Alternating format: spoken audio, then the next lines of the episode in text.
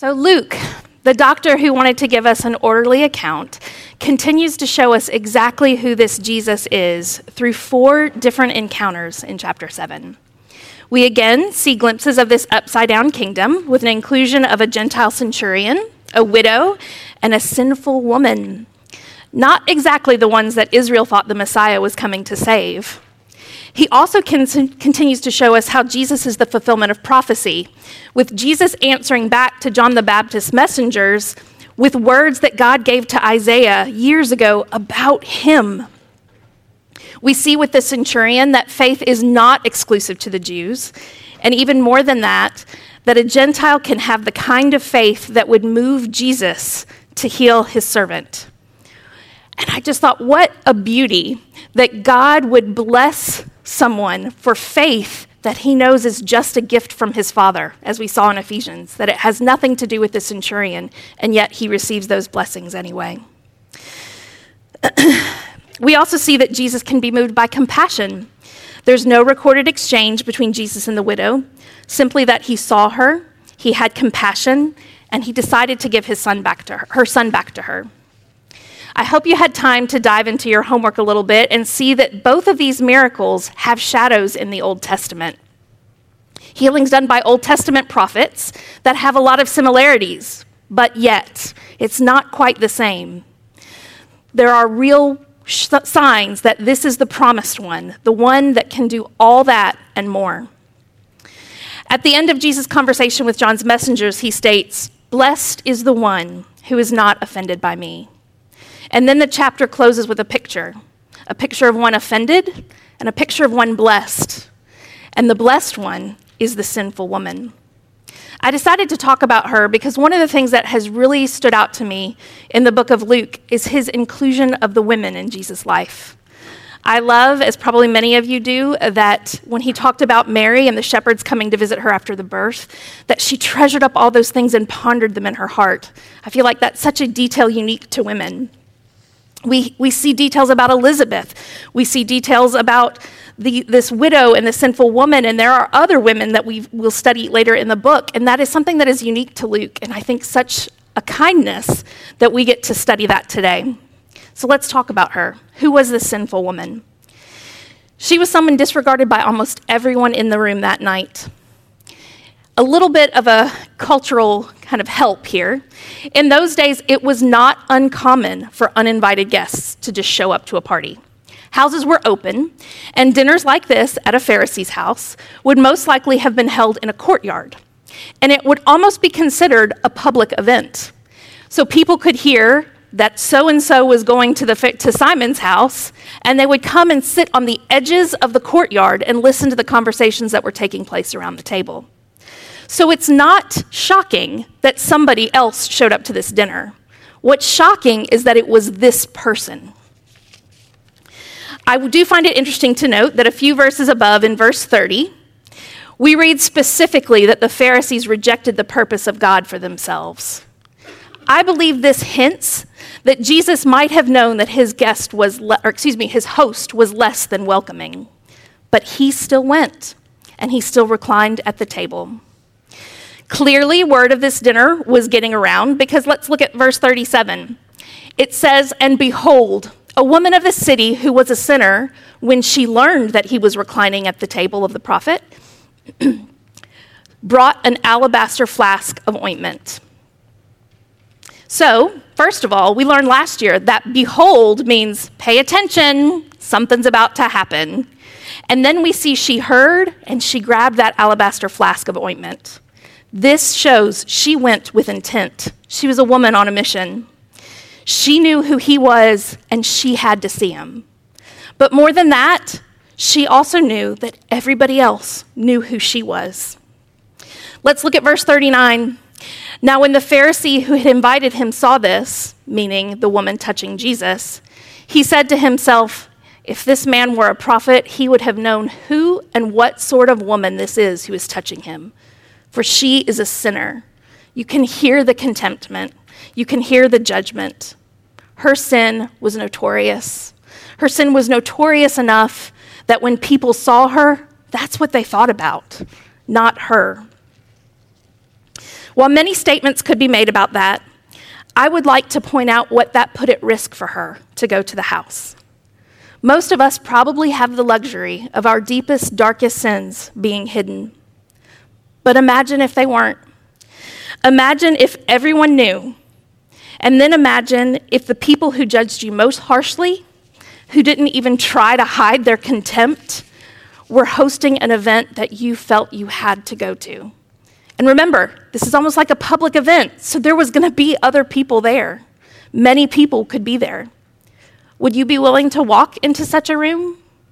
And then, even more than that, would you open yourself to even more by approaching the guest of honor and touching him? The rejection and humiliation that she was risking was immense, but there was something that was even bigger, and that was her love for Jesus. So, another visual that could help I found two different possible scenarios for how they were sitting around the table, but I think both will help you get a visual for how she approached Jesus. One would be that they were sitting kneeling on their knees and hunched over the tables with their feet tucked under and behind them. The other is that they were fully reclined, leaning on one arm, freeing the other up to eat, and their feet stretched out behind them. But either allows you to see how she would just come up behind him and that he might not at first even be aware of her presence, but he could feel the tears falling on his feet.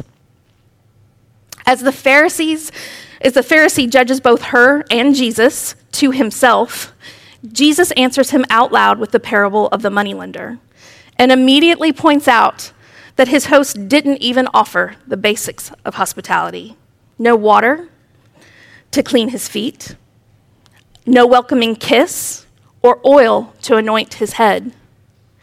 But instead, the woman provided those things. And not just that, she did even more. She didn't just clean his feet with water, she wet them with the tears of love. She kissed not his head, but his feet. She anointed his feet not just with regular oil, but precious oil. And all of these we talked about earlier today, the fact that she was doing them to his feet and his head was a posture of humility Cleaning your feet is something a servant would do. She knew her position in relation to this great teacher. Jesus then declares, Her sins, which are many, are forgiven, for she loved much. I want to take a minute on that verse because, taken out of context, it can be very misused. Does this mean that she was forgiven because she loved Jesus so much? Absolutely not. And the first place to go to see that that's not the case is the parable itself. So let's look at that. In verse 41, a certain moneylender had two debtors. One owed 500 denarii and the other 50. When they could not pay, he canceled the debt of both. Now, which of them will love him more? The order is the debt was canceled, and then the debtors will love the moneylender. The debt being canceled come first, then the love. We also see this um, idea carried out by the apostle John. In 1 John verse 4, excuse me, chapter 4 verse 10, he says, "In this is love, not that we have loved God, but that he loved us and sent his son to, be, to be the propitiation for our sins." It is God's love who saves, not ours. The Apostle Paul also follows up in Romans Or do you presume on the riches of his kindness and forbearance and patience, not knowing that God's kindness is meant to lead you to repentance. Kindness, then repentance. And while we're looking at verse 47, let's tackle the second half. He who is forgiven little loves little. Does that mean that some of us need less forgiveness than others? Again, absolutely not. We're going to go back to the Apostle John. 1 John 1 8 says very clearly if we say we have no sin, we deceive ourselves, and the truth is not in us.